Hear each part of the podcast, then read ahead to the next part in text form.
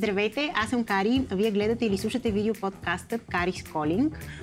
Епизодът е посветен на психичното здраве и съм безкрайно щастлива, че най-сетне ще има такъв епизод в подкаста, защото мечтая за него от много време.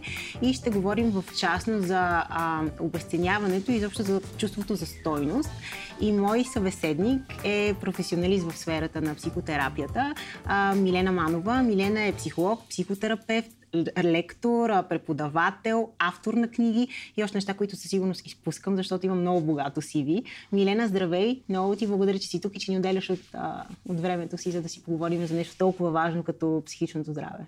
Благодаря за поканата, много ми е приятно. Много се радвам. А, изборих доста неща. Ти си, да. ти си занимаваш се с много неща. Обаче, кое от всичките тези неща ти доставя най-голямо удоволствие? Това да преподаваш, това да имаш пациенти, с които да работиш или това да пишеш книги? Всичко ми доставя изключително голямо удоволствие и дори в последно време все повече чувам моите студенти, че ми казват, това ти е призвание, прави го. За преподавателската работа да. става дума. А, аз си мисля, че съм добър терапевт. Поне с времето имам добри резултати. Имам достатъчен наброй хора, които са с които сме били ефективни в работата си.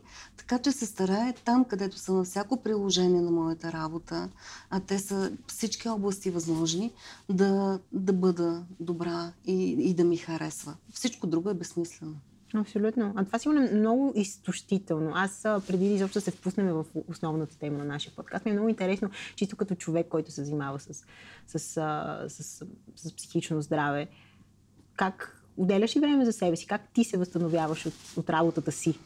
Задължително отделям време за себе си, защото това, което говоря или това, което слушам и това, което бих искала моите клиенти в моята представя да правят добре за живота си, да бъда аз самата образец на това. Тоест аз отделям време за да се наспя, отделям време за да си говоря с хора, с приятелки, отделям време за себе си, отделям време да се насладя на семейството си, на съпруга си, mm-hmm. а, за пътешествия, изключително много отделям време, а най-много време отделям за книги. Да, така че правя това, което всъщност изповядвам за да можеш да си максимално ефективна. Да, не винаги се получава. Понякога просто влизам в бърнаут, но пък знам сигналите и се усещам бързо и бързо преминавам през това. И терапевтите са хора и при тях са идентични драматичните събития в живота им. Няма как да бъдат подминати. Разликата е, че те знаят, че не трябва да остават дълго там, че могат да намерят ефективни стратегии за да излязат и че знаят, че след всяка тъмна нощ наистина идва светъл ден. Не остават дълго време закотвани в едно положение. Тоест, това реално можем да вземем от вас, терапевтите? А, доста неща бихте могли да вземете от един терапевт, защото той притежава и житейска мъдрост. Няма как да бъде другояче. Общо след един медиатор, за, свързан с експертизата на твоя собствен живот. Тоест, той подава, задава въпроси, слуша, но слуша целенасочено и терапевтично слуха на терапевта чува думи, чува конфликти, които самия човек не знае, че притежава и е някъде блокиран в тях. Така че работа, терапевтичен разговор не е житейски разговор. Той всъщност изследва конфликтите и цели да намери ресурсите на човек, това, което е позабравил, това, което знае, но, но не знае, че го знае, да изтегли напред човек в неговото собствено саморазвитие. Да. Това е терапията. Не, не, да, интересен процес, доста е труден. Наистина изтощителен. Да. Когато те поканих в подкаста, ние този подкаст от много време щяхме да го да. записваме, всъщност ти предложи да си говорим за чувството за стойност и за, за обесценяване, че това е една тема, за която аз дори ми беше хрумвало. Разбира се, ти от опита и позицията на човек, който се занимава с това, можеш да прецениш кое е наистина важно в момента. Ам, какво е чувство за стойност? Изобщо какво означава това и как се създава? Как го създаваме? Благодаря ти за този въпрос. Чувство за стойност, това е отношението към нас самите. Това е а, образа, който имаме за нас самите. А, представата за това, което сме пред себе си и пред другите хора. Тази представа се създава, разбира се, от, от най-рано детство. Създава се, когато общуваме с значимите други хора. Създава се в отношението към нас, и се проявява в отношенията ни с света, с другите и с нас. Така че от чувството за собствена стойност зависи каква работа ще си намерим, какви партньорски взаимоотношения ще установим, как ще гледаме на себе си, дали ще се самоуважаваме и самоподхранваме, или ще се неглижираме, омалуважаваме и ще оставаме другите да определят посоката на нашия живот.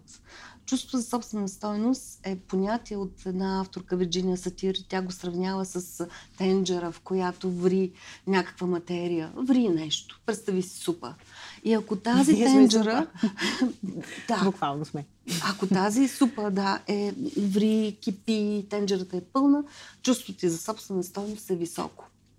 Обаче, ако тенджерът е прекип... или прекипяла, или почти нищо няма като съдържание вътре, значи твоето чувство за собствена стоеност е свръхниско и трябва да се намери начин да се захрани. Това е самоуважение. Самоуважение. А то до, до каква степен е свързано с самочувств, самочувствие? Много се преплитат, но не са аналози. И двете са представата за мен самият, как се справям с нещата, как гледам на себе си, дали се уважавам, каква представа имам за най-добрите опции в живота си. А, припокриват се житейски, а, но самоуважението означава да приемаш себе си такъв какъвто си, с изборите си, с слабостите си и с силните си страни. О, Боже, това е толкова трудно. А звучи казано. Да, това не се случва никак, никак лесно. Да се харесаш и да се обичаш. А камо ли пък да се приемеш, не става на 20, не става на 30, често не става и на 40 години. Това е процес, изисква саморефлексия, наричаме ние този процес. Саморефлексия означава да се взрежа в себе си, да си дадеш сметка. И всъщност често става а, в съдействие с друг човек като терапевт или в самопознавателни семинари, в четене на книги. Терапията не е единствената панацея, разбира се. От всякъде, всеки ден е една предпоставка за мъдрост, за мъдро израстване да приемаш себе си е трудно, защото ще ти обясня и защо е трудно, може би малко по-нататък. Защото ние казваме в терапията, ние се раждаме малки принц и принцеса, живота ни превръща в жаби. терапията, терапията не е да накараш жабата да се чувстват добре, а да, да се превърнеш отново в принца или принцесата, които си бил на времето. И това е то приемането. Ти може пак да си жаба, но с самоидентичността на принц или принцеса. Това ли произлиза от чувството ти за стойност? Имам предвид ам, какво следва, ако имаш не знам, добро чувство за стойност или ако тенджерата ти е пълна, следва да, да си пълноценен човек, да ти се случват нещата в живота. По... Де, де да знам какво е какво е следствието Точно на това? Точно това следва. Точно това. Означава, че няма да се люшкаш между случайни избори, обстоятелства и хора. Означава, че няма да определяш а, другите хора като по-важно от теб самия. Означава, че няма да се чувстваш в ролята на жертва и няма да позволяваш това да се случва с теб. Означава да знаеш нивото си. Означава да знаеш, че си, че струваш, че заслужаваш, че си вярваш. Това е да имаш чувство за собствена стоеност и да се осмеляваш.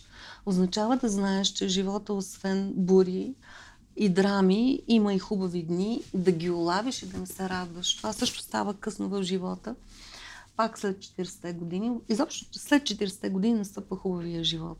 Може да се каже, че след 40-те години ставаш човек. Не, не може да се каже това, но след 40-45 особено започваш да ставаш малко по-миротворен, и малко по-щастлив.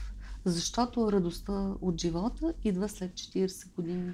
Знаеш ли, аз винаги съм се чувствала, защото аз съм на 27, винаги съм чувствала 20-те си години като тежки времена. Точно така и трябва И много да хора, особено възрастните, ти казват, сега си млад, сега трябва да се радваш и така нататък. В смисъл, младостта винаги се свързва автоматично с нещо хубаво, с приятни моменти. Да. Аз лично винаги съм усещала тия 20 години а, като неприятен момент и то от гледна точка на това, че ти се променяш. Минаваш през някакви а, метаморфози от тинейджър, започваш да ставаш възрастен, ама ти не знаеш какво е това да си възрастен.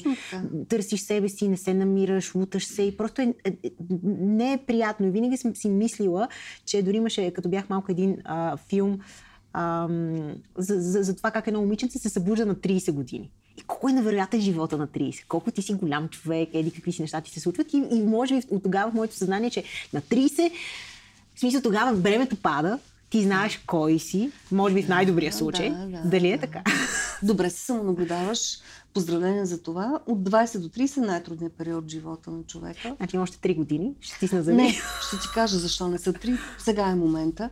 От 20 до 30 е труден период, защото имаме много психологически задачи този период. Трябва да решим кои сме, какви сме, какво искаме да правим в живота с кого искаме да сме, къде да живеем. Какво изобщо да правим с живота си. Много въпроси И, този, и тези въпроси, да, са, са затормозяващи. Това са екзистенциални въпроси, на които търсим отговор в продължение на тези между 20 и 30, в продължение на тази декада 20-30. На 28 вече е друга възраст. Тогава си казваме, стига толкова глупости, каквото правих, правих, каквото избирах, избирах, време е да започна да живея сериозно. Тоест цялото натрупване на опит житейски, който изглежда за обществото като е, сега си на 20, имаш цялото време на е, света, да. е едно кризисно време. Това реално е една криза на, на младостта, на младата зрялост, на младата всъщност възраст преди зрелостта, а, в която човек се чувства силно депресивен, често суициден. А, депресивна, би казала. Да, е депресията си има пик, Да. има си пик 23-25, не при всички хора, разбира се, е това. Депресията е с идеята, че толкова е сложен живот, че не знам откъде да, да го подхвана. Милена, точно това си мислих онзи ден. Смисъл, че живоът е една и аз просто не знам откъде я захапя. В смисъл, толкова е голяма и интересна и вкусна, но аз просто не знам откъде да я гризна. Тъпо сравнение, може би, но... Не, не, това е прекрасно сравнение. Точно това е. А, заради множествените избори изгубваме собствения си избор.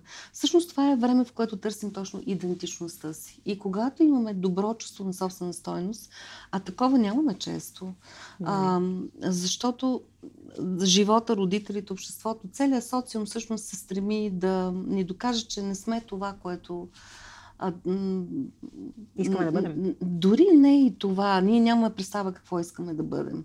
Между 20-те и 30-те години са тези многобройни и безжалостни въпроси. След това има време на, на, на малко по-голяма отеха, малко по-голямо примирение, малко по-голямо едно плато има, в което вече правим нещата, които со- социалното изисква от нас. Например, работим, раждаме деца, построяваме дом. Пак не е добро време, 30-40 години, но пък е време, в което усещаш, че се движиш.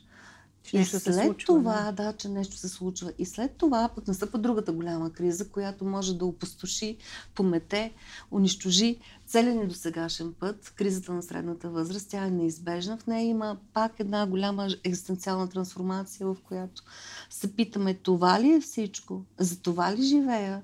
Защото представи се градежа на нашия живот, как възходящо следва и в който правим последователно всички житейски събития, които са прияти за житейски маркери.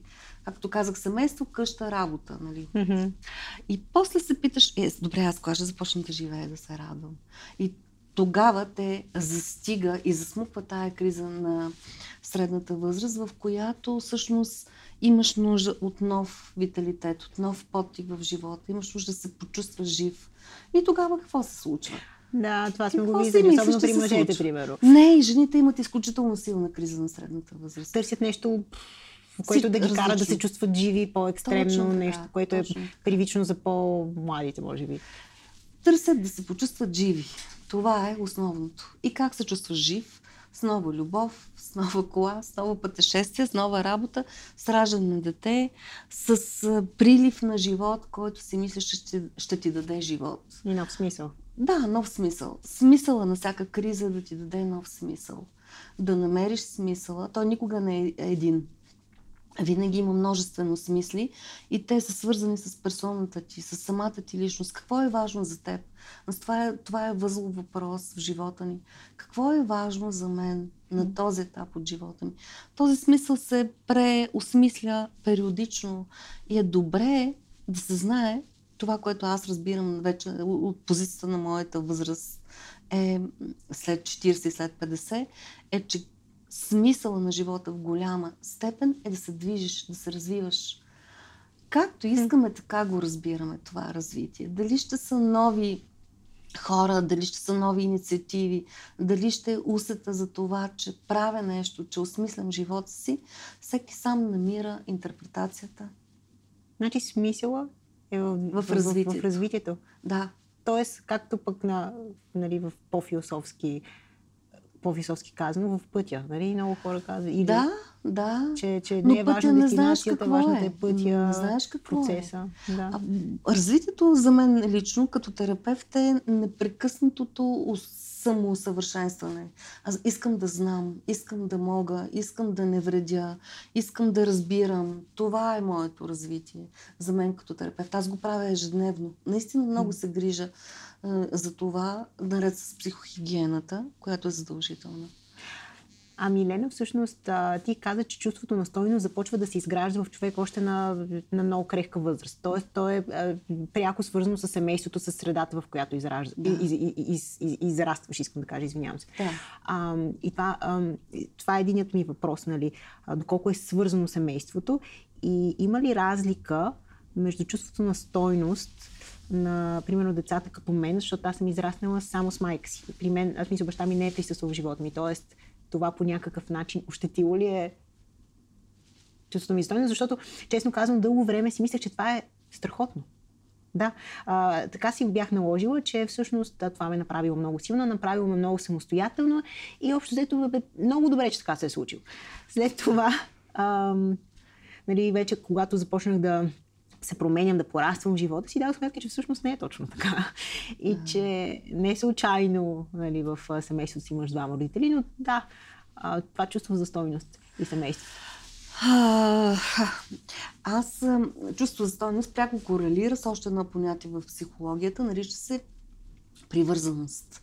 Привързаност се изгражда в ранните взаимодействия най-вече с майката и от това зависи след това какъв човек ще бъдеш, какви партньорски взаимоотношения ще имаш.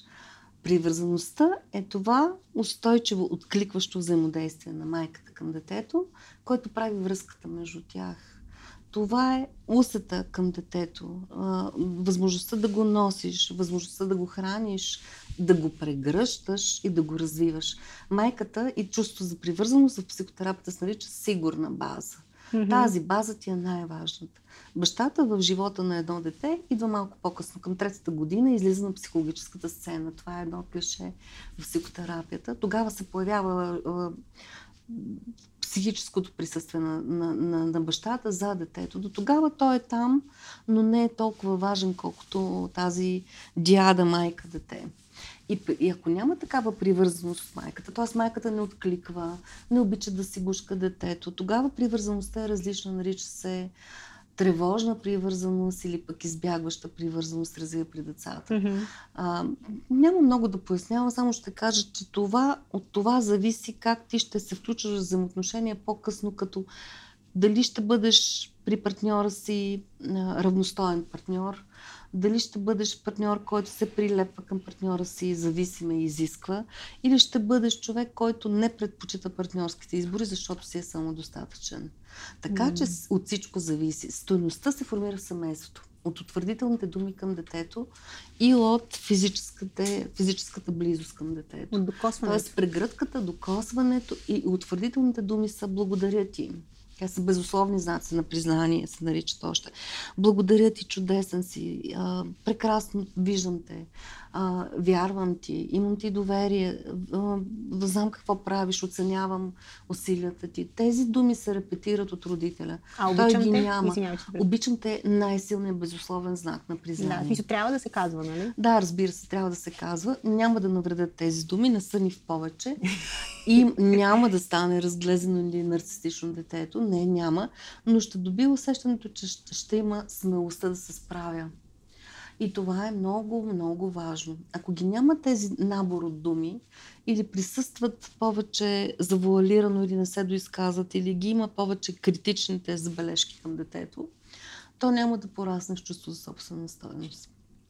Но има няколко грешки на родителя, които той особено много обича да прави. Обича да ги прави и да ги повтаря. Това въжи и за мен като родител на моите две деца. Аз съм ги правила тези грешки. Понякога умишлено виждам, че ги правя, разбирам и си казвам, да, това стана така. Mm-hmm. Те са, например, ще ти кажа, кои са най-честите грешки при една родителя. Да, да има критични, а, критична оценка към детето. Да има негативни очаквания да го омалважава, неглижира, малтретира, да е перфекционист. Виждаш ли особено последното, при колко, колко родители не перфекционисти всъщност познаваш? Повече се стремят да бъдат перфекционисти, а това е грешка, защото създава от детето усещането, че то такова каквото е не е достатъчно, не е достатъчно обичано, каквото и да правя не, не е достатъчно, каквото и да кажа не съм забелязан, не съм mm. уважен. И това е. Другото, което се случва в едно детство, на най-норм психичните деца, т.е. децата, които растат във всяко едно общество, е това, че родителите винаги първо дават забраните в живота. Какво не се прави? Какво не се прави, обаче те дори са формулирани по конкретен начин. Типа на не, дали че са формулирани или, или не, важно е какво детето възприема. Защото не вербалното и вербалното вървят нали, в една нали, пряка връзка и детето повече възприема примера и невербалното. Това, което възприема, го възприема с емоционалната си а, природа. То го възприема на нивото на развитие на което е. Mm-hmm. Тоест не е когнитивно това възприятие. И то разбира следните забрани. Те са не пораствай или не бъди дете, а, не прави, не знай, дори не бъди здрав. А, все са забрани, които включват омалуважаването на детето като личност, само защото той е дете. И после, когато това дете порасне достатъчно, и ние си казваме като родители, време е вече да му дадем крила. И как ги даваме тези крила? Като му даваме противоположното за забраните са позволенията. Или голям си вече.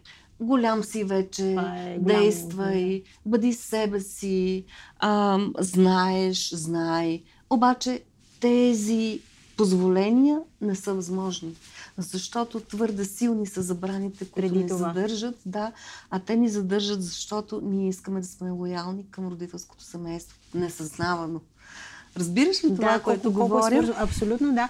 А, и, и, и това чувство за стойност, което реално може да бъде по такъв начин не, не изманипулирано нали, от обстоятелствата, но повлияно от тях. Как, как можем да го, в смисъл да го създаваме така, че не да го създаваме, ми да го поправим. да, го, да. Да, да го поправим, да, да, да си го създадем отново, ако не сме го получили като деца. Да. А, за съжаление става трудно, защото а, това, което ние имаме като представа за себе си, се изгражда в така наречения сценарий на живота. Житейския сценарий. Житейския сценарий е тази програма, несъзнавана програма, което едно дете а, схваща от родителите си, като директив от, директива от родителите си и което несъзнавано изпълнява през целия си живот. Буквално е несъзнаваната житейска програма на един човек за това как ще живее, какви хора ще срещне и как ще умре. И сега тук звучи езотерично. Да, абсолютно, защото това звучи малко като план. Като, той е план. Той е Обаче, твой е несъзнат несъзнателен план. Несъзнателен план. Ще ти кажа въпросите, с които се, се разбира този сценарий, в който сме. Аз дълго време си мислех, че това е просто някаква метафизична идея. На Ерик Бърне е тази идея, създателя на транзакционния анализ, и че тази идея може да мине и без нея. Mm-hmm. Но наблюдавам как хората се придържат към нея и дори начина по който живеят или начина по който умират е свързан с, с житейския сценарий. Например, а, как се разбира? Питаме един човек, а, ако живота ти е сцена или а, пиеса, каква пиеса е тази? Весела, тъжна, триумфираща, трагична. Каква пиеса е тази? А, кои са героите в нея? А каква е финалната сцена? Как си представяш това? И когато те питам, вероятно ти имаш главата си някакъв линейен линейен план. Да, нещо. Имаш визия за това да. какво ли ще бъде, какви ли хора ще срещам, дори как и на колко години ще умра.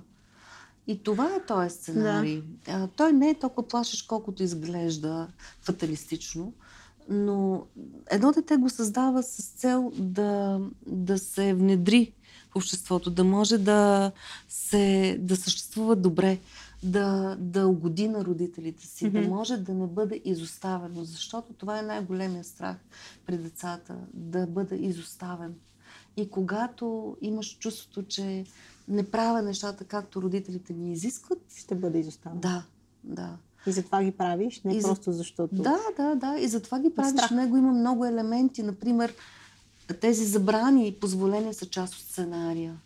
Друга част от сценария е тази програма, житейска програма, в която родителите ти казват как се правят нещата. Mm. Например, нормите, ценностите, идеите за живота, вярванията ни се създават в този сценарий.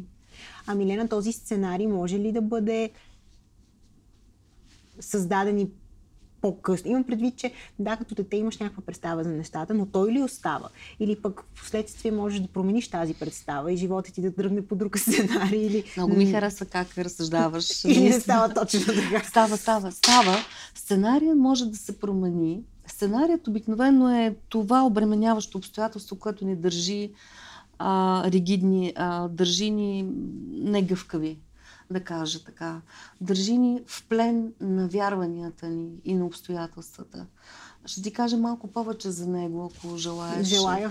А, желая, желая да знам.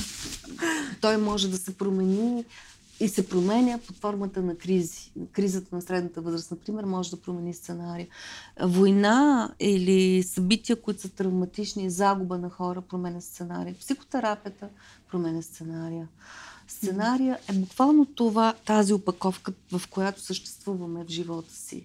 Все едно сме вътре в, една, в един пашкул и този пашкул е нашият собствен комфорт за живота.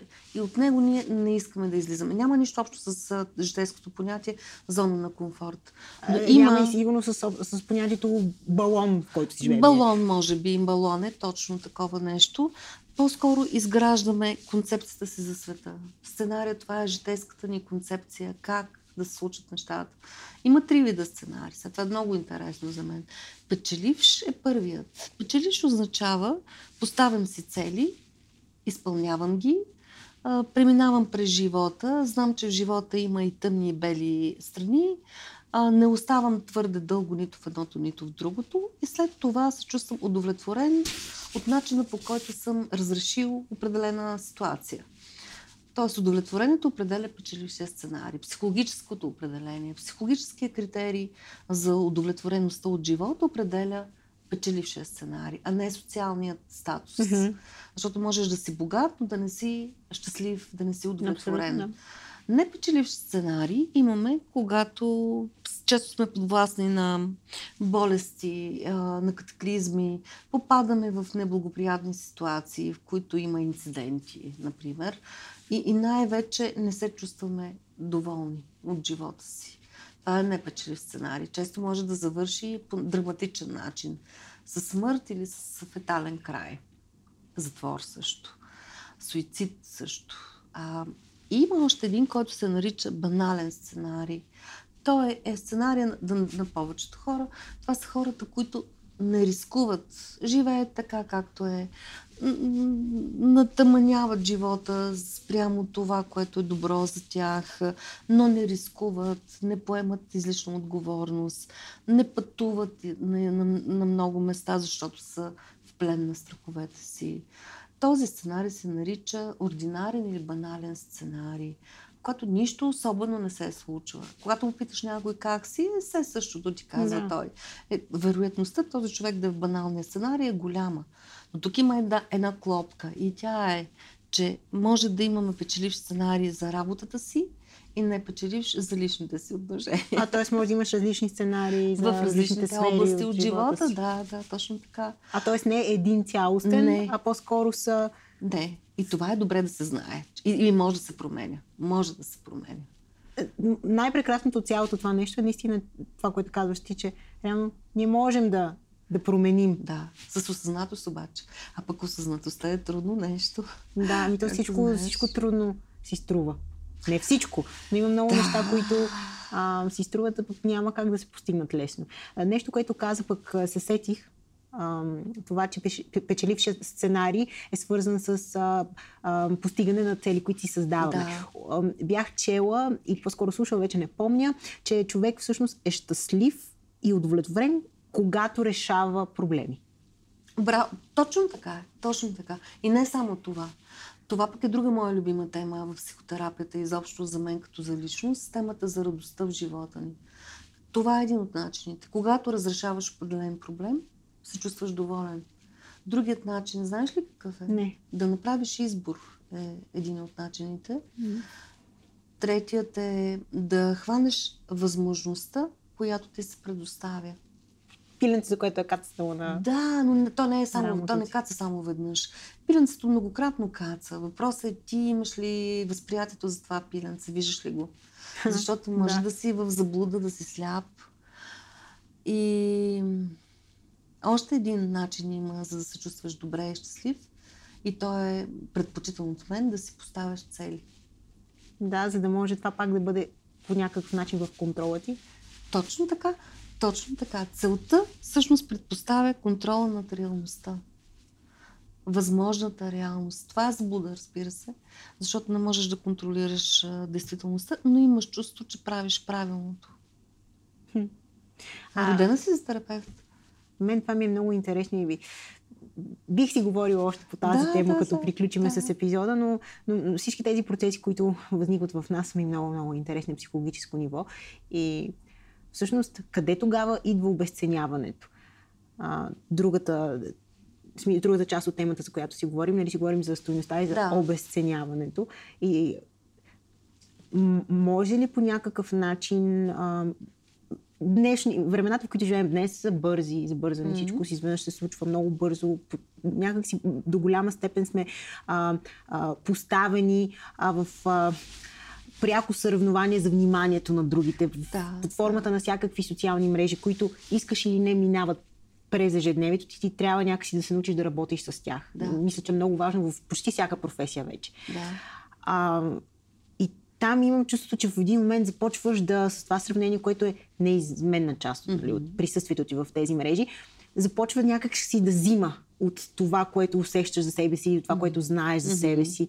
Ам, какво е обесценяването? Защо се случва? Почти неизбежно е да не сме обесценени, да не обесценяваме себе си. А, и това води до различни соматични проблеми. Например, разболяваме се често.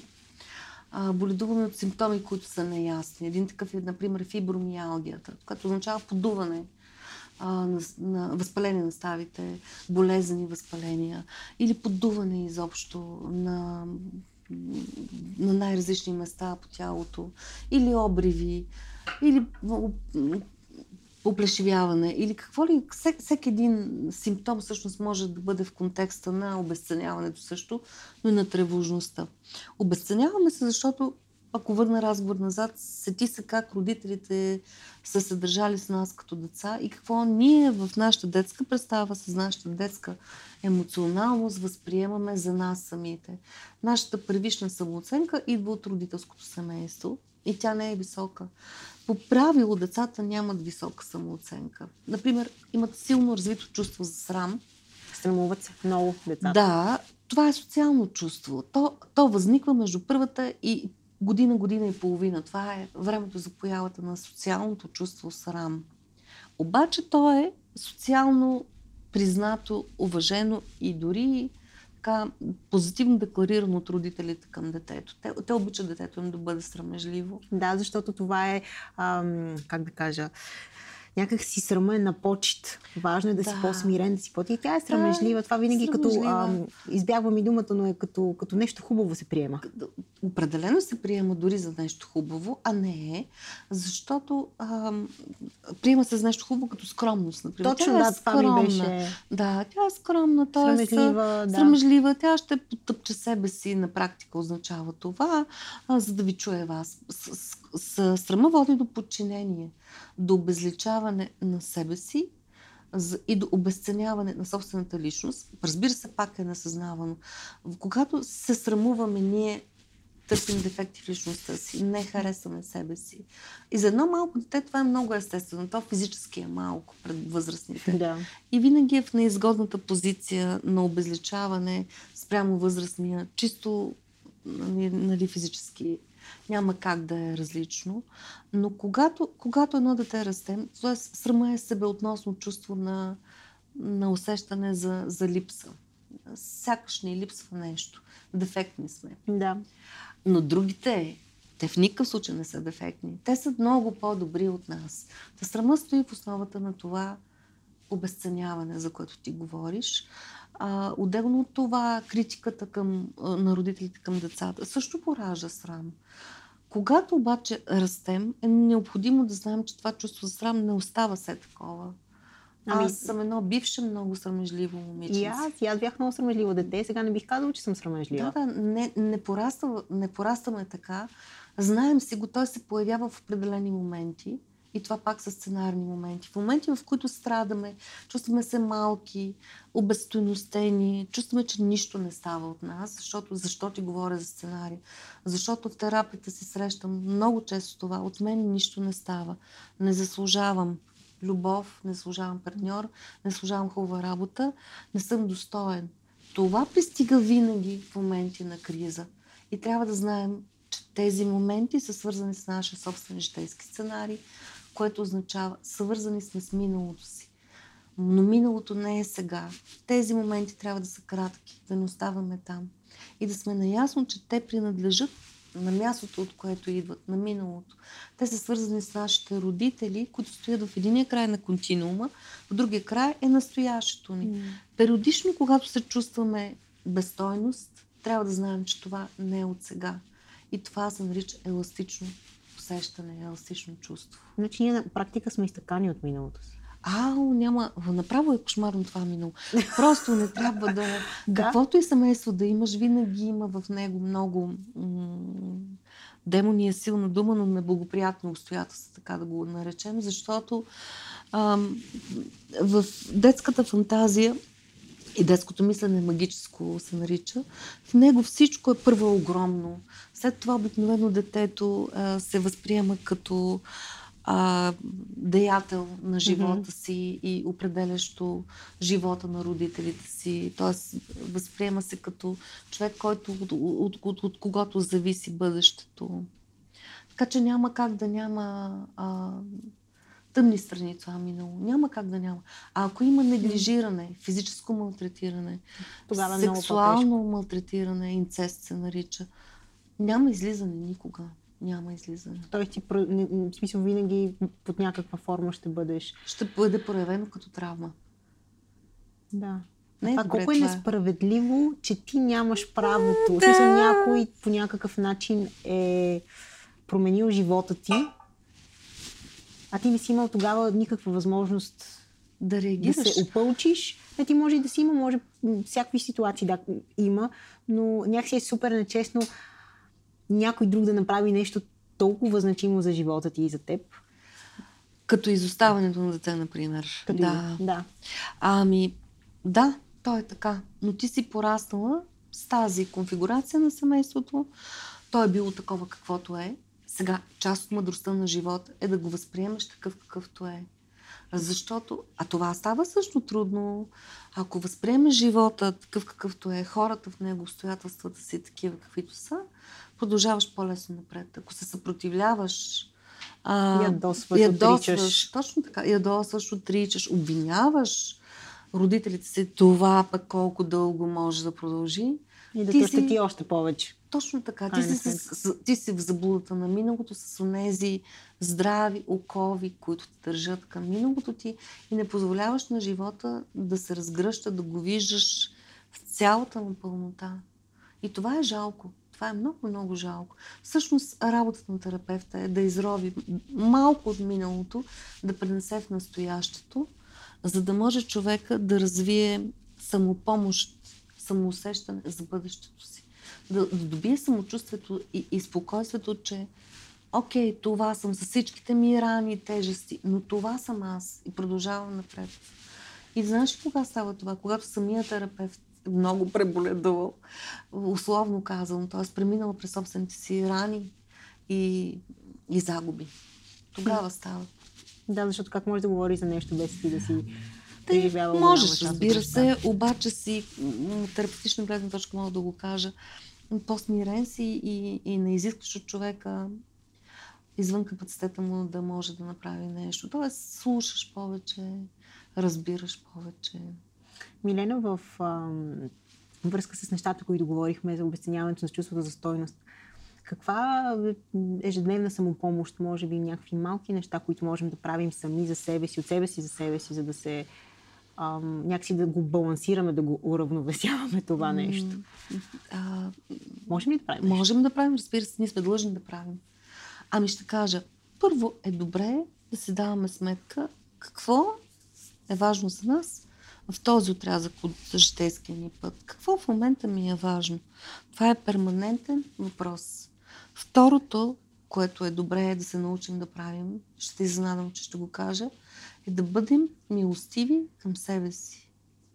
Да. Милостиви към себе си означава да гледаме на себе си достатъчно снисходително. За всички драми по пътя ни да си кажем браво, благодаря ти, успях в този, тази война, нали, живота. Ако живота го разглеждаме като война, като борба, в един момент трябва да го разглеждаме като игра и удоволствие, не само като война. Тая снисходителност е трудна. Винаги имаме едно, един вътрешен критичен родител, който ни каза не си достатъчно. Не си достатъчно добър, добър да. Се, Ама да. справяш се сега, обаче ще видим след това. Да. И връзка с това ще ти кажа и формулировката на сценариите, каква е. А, и, и този вътрешен критичен родител, аз казвам, трябва да го сритаме малко зад вратата да стои. Няма нужда да го поставяме на сцената. Не, няма нужда. Малко така да му дадем по-тих глас, да го намалим. А, друго какво трябва да правим със себе си? Трябва да създаваме взаимоотношения. Категорично съм в това. Взаимоотношения с други хора, които са удовлетворяващи за нас. Нищо друго няма смисъл. Нито в приятелството, нито в партньорството. В никакъв смисъл няма а, смисъл да продължаваме с отношения, които ни м- са неблагонадежни за нас, да го нарека така. И ни, може да се поправи нещо, но ако имаме нарушение на чувство ни за процъфтяване и на чувството ни за стойност, т.е. имаме обиди, неглижиране, малтретиране, нямаме работа в такива взаимоотношения. Да. Ами май трябва да се грижим за себе си. Май трябва много повече. Май трябва много повече. Точно така. Май трябва това. Безкрайно ти благодаря за този разговор. Мен ми, беше ми много, много интересно. И на мен. Просто а, надявам се, сигурна съм, че хората, които са го изгледали до края, ще вземат за себе си това, което, от което имат нужда. Но за мен всичко това, което каза, ще остане и им, им накара да се замисля, за което ти благодаря. И аз ти благодаря сърдечно. Надявам се видим отново. И благодаря ви на всички вас, които ни гледате или ни слушате. Ам, ще се видим скоро. И ако това, което правим ви харесва, винаги може да се абонирате към каналите ни. И така, за нас удоволствие ще продължаваме да правим подкаст.